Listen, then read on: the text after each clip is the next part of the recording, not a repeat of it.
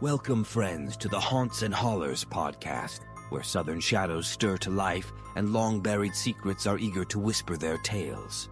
Journey with us into the heart of the American South, a land where the supernatural and the unexplained are as tangible as the scent of magnolias in the air.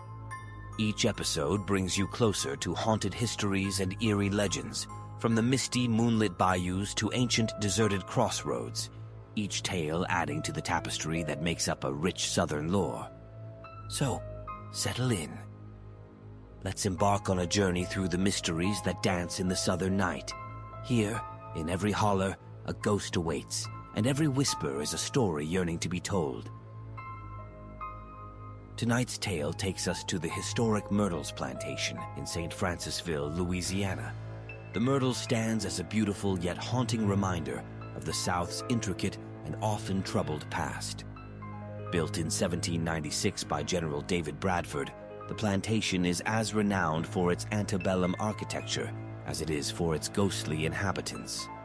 Often cited as one of America's most haunted homes, the Myrtles has a history steeped in legend and mystery, with tales of vengeful spirits, tragic deaths, and unexplained occurrences. Our story begins with an unsuspecting couple whose special weekend turned into something more special than they would have ever imagined.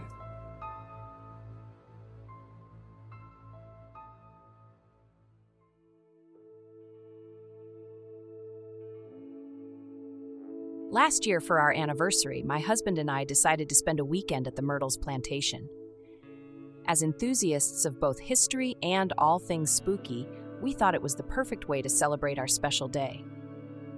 We arrived on a crisp, clear morning in St. Francisville, a charming little town in Louisiana, rich in Southern history.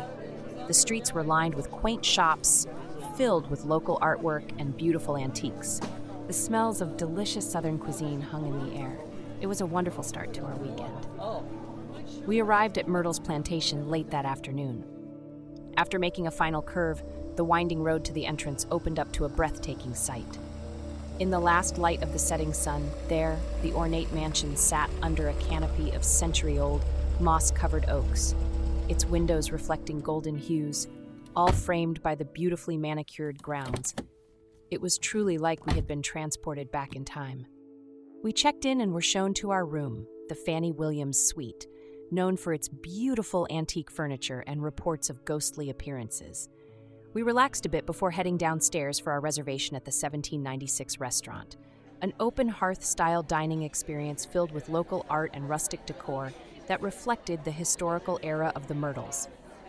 We enjoyed an amazing anniversary dinner. It was perfect. Our waitress, a delightful young woman, told us of the many ghostly sightings guests of the Fanny Williams suite had encountered over the years. Seeing how excited we were at the possibility of seeing a real ghost, she smiled and handed us two tickets, wished us a happy anniversary, and suggested that if we hurried, we could catch the mansion ghost tour that was about to begin. We quickly finished our dessert and headed straight for the long wraparound porch where the other guests were gathered, waiting for the tour to begin. Our guide, a man with a voice like gravel, led us into the mansion and through its dimly lit corridors, his tales echoing off the age old walls. Each room had its own ghostly legend, but none as chilling as the main foyer, where a large, intricate mirror hung on the wall near the grand staircase.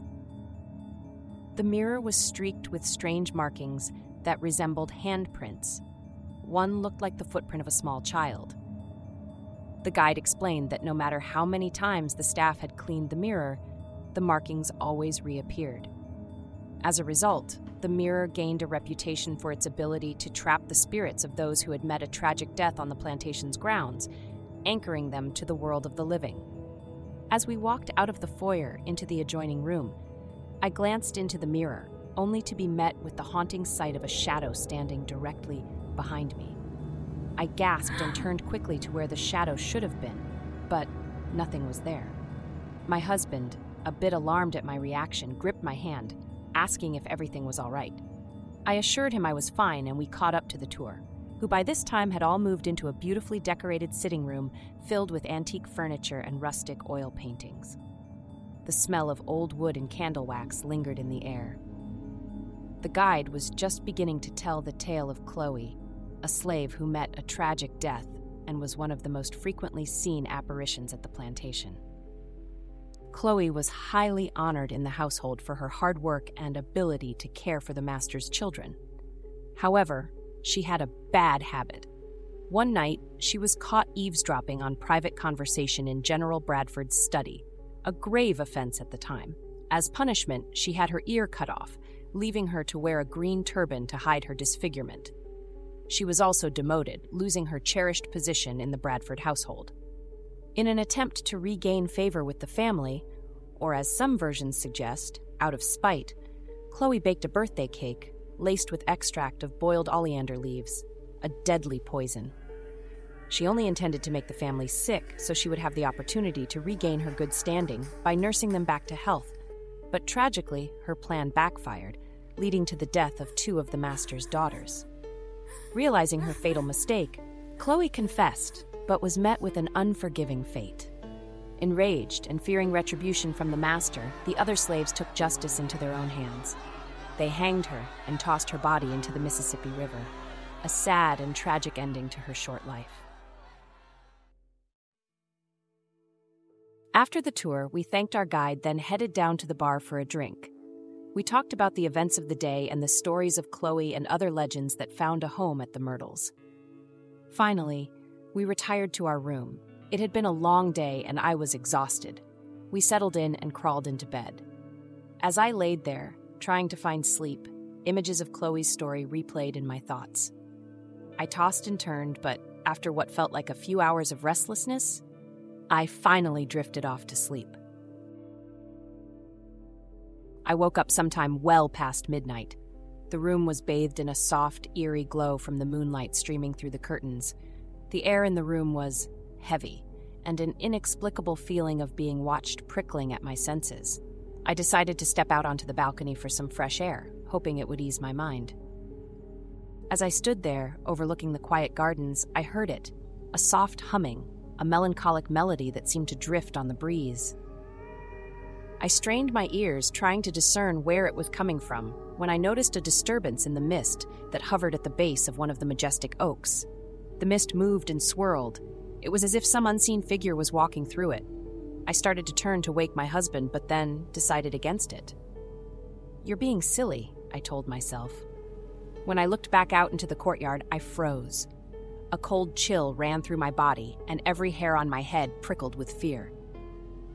There, staring up at me from the courtyard, was a woman, dressed in what looked like antebellum attire, her head adorned with a turban, humming as she wandered aimlessly. It was Chloe. She looked at me with sorrowful eyes, and I felt an intense sadness radiating from her form. I heard whispers on the wind, soft at first, then louder.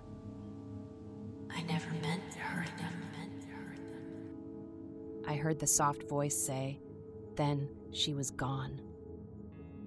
I stood there for a moment, my white knuckles gripping the cold cast iron railing tightly. I walked slowly back to bed, partly in shock at what I had just witnessed. I laid in bed and stared at the ceiling, drifting in and out of sleep until the morning sun made its first light through the window. A few hours later, as we lingered over breakfast in the quaint country store on the plantation grounds, I found myself recounting the night's eerie encounter. The staff members, gathered around like old friends sharing a well known legend, listened with knowing nods. You're not the first, one of them said softly her eyes reflecting a mixture of awe and mystery. And you won't be the last. Stories like yours weave into the very fabric of this place. Their words hinted at a profound unspoken understanding that the Myrtles was more than just a historic site. It was a living tapestry, rich with the whispers of the past. As we drove down that winding road leaving the plantation, I stole one last glance over my shoulder, half expecting to see Chloe's spectral form beneath the old oak tree, her story now a permanent part of my own memories. But there was only the tranquil dance of the branches in the soft morning breeze. The Myrtles plantation, basking in the new day's light, serene and timeless. Its walls stood as silent guardians of history, sheltering countless untold stories and secrets, some revealed, many more still whispered in the shadows, waiting to be discovered by the next unsuspecting visitor. In that moment, the line between the past and present blurred, leaving us with a feeling of wonder, an enduring connection to the mystery and magic that is the Myrtles.